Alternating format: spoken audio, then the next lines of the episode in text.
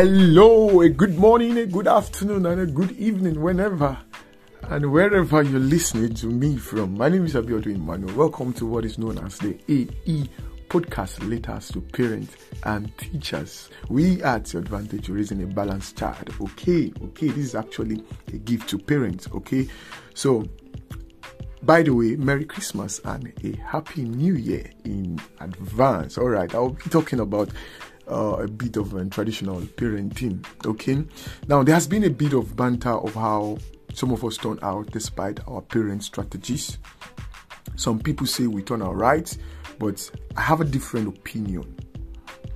We don't know how better would have been if our parents trained us in a certain way. But let me add this I must appreciate the effort of our African parent. The truth is, if they knew better, they would have done better. People are doing the best they can with what they know. They train us better on what they knew. They had the right intention, but I always love to say this. Now, this is what you should take this. If you don't remember anything I say on this podcast, you remember this. They had the right intention, but they had the wrong expression. And children do not pick, do not pick on intention, they pick on expression. I'll repeat that. Children do not pick on intention, they pick on expression. In spite of the fact that our parents did the best they could, the way they expressed their love influenced how the child, how the children received the love. The way they expressed their love influence how the child or children receive the love. Now, a lot of people have asked question. Like why do good people raise trouble kids? Why do good people raise trouble kids? The truth is you can be responsible human and raise a trouble child. You can be a good person and raise children that are causing others pain. Okay? You can be a good person and raise children that are causing others pain. So children, so that that is why I have to repeat this again. Children do not pick on intention. You have a good intention. I want to raise a good child, but they pick on expression. So uh, let me touch a bit of some of the challenges out there because I found out that there are a few or no structural institution that people go to to learn about parenting. There's a tendency for these people, for these parents to imbibe or model what they have experienced. And so I want to talk about these things that do that I do believe is like I do believe significantly influence how children eventually evolve or evolve ultimately. Okay? And then they imbibe certain patterns that they display, how they, they ultimately evolve and imbibe certain patterns that they display, even in their adult life. Now, some of you will see through the lenses I will be communicating with. So, let me share a certain experience I had growing up. I recall this sometime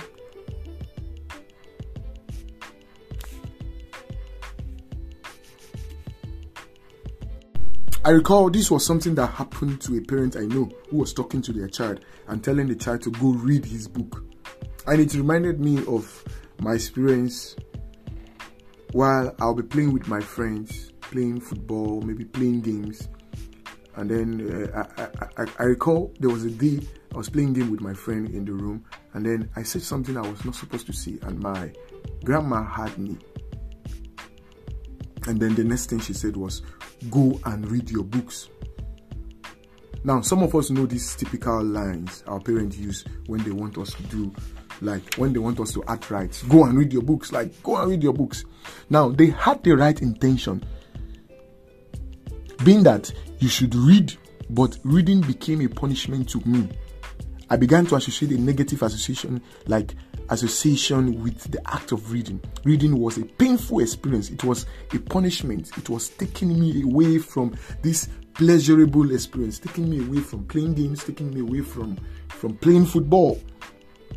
Okay, I, I, recall I would go into the room sobbing, crying, and then reading. And this is how it influenced me. I did not like reading at some point.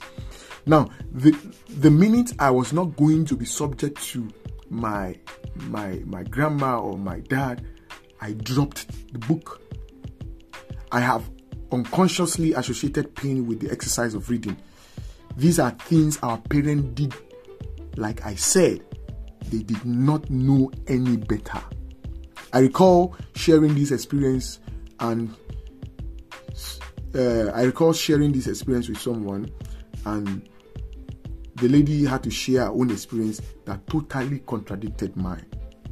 Now, she said to me, for our own, when she was a kid, reading was a reward. So, anytime she did anything right in the course of the week, her dad would take her to the bookshop or a local library on a Saturday and they will buy a book and they will read the book with her. It was something she looked forward to and crave at the end of the week.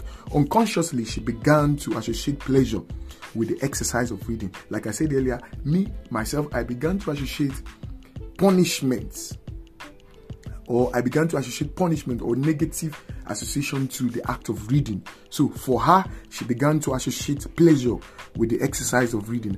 At the time she shared this experience, she told me she loves to read. But but both parents have the same intention. I want my child to be better, to read, to be more productive, to expand their mental capacity, but their expression were different both parents had good intention, but their expression was different. Can you see how the expression influenced the outcome? Can you see how the expression influenced the outcome? Okay, now it is important to look at how our upbringing, how we raise these children, and how the African parenting style may have positively or positively or maybe negatively influence how we eventually showed up to the world. Okay? So, children who are addicted, self harming, violent, stealing, steal, cause troubles up and down. The most of these children they are raised by intentional, like good parents. Good parents. Good parents. So if you find this insightful, like you can relate to this, you can drop a comment. You can drop a comment and uh, I'll be expecting your comment as well. So don't forget, children don't learn your intention, they learn your expression. Children don't just learn your intention, they learn your expression. Thank you very much. God bless you.